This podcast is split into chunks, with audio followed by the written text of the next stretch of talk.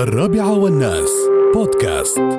قصة جميلة يرويها أحد العلماء أو حصلت ما بين أحد العلماء وأحد طلابه فيقول العالم لطالبه لو أن لو أنك لقيت راعي غنم ومعه كلبه فهجم عليك الكلب فما أنت فاعل. فقال الطالب أدافعه قال فإن عاد الكلب عليك قال أدافعه قال فإن عاد قال أدافعه قال ذلك يطول ذلك يطول عليك الأمر يا بني ولكن استعن براعي الكلب يكفيك كلبه. ولله المثل الأعلى. ربنا هو ملك الملوك وملك الوجود يعلم دبيبة النملة السوداء على الصخرة الصماء في الليلة الظلماء يعلم ما يكون وما كان وما لو لم يكن كيف يكون. سبحانه هو يعلم كل شيء. يعلم عدد قطر الأمطار وعدد ورق الأشجار وما ترنم طير وطار وما يكون على هذا الوجود إلا بعلمه وقدرته. فاستعينوا بالله على كل ما يهمكم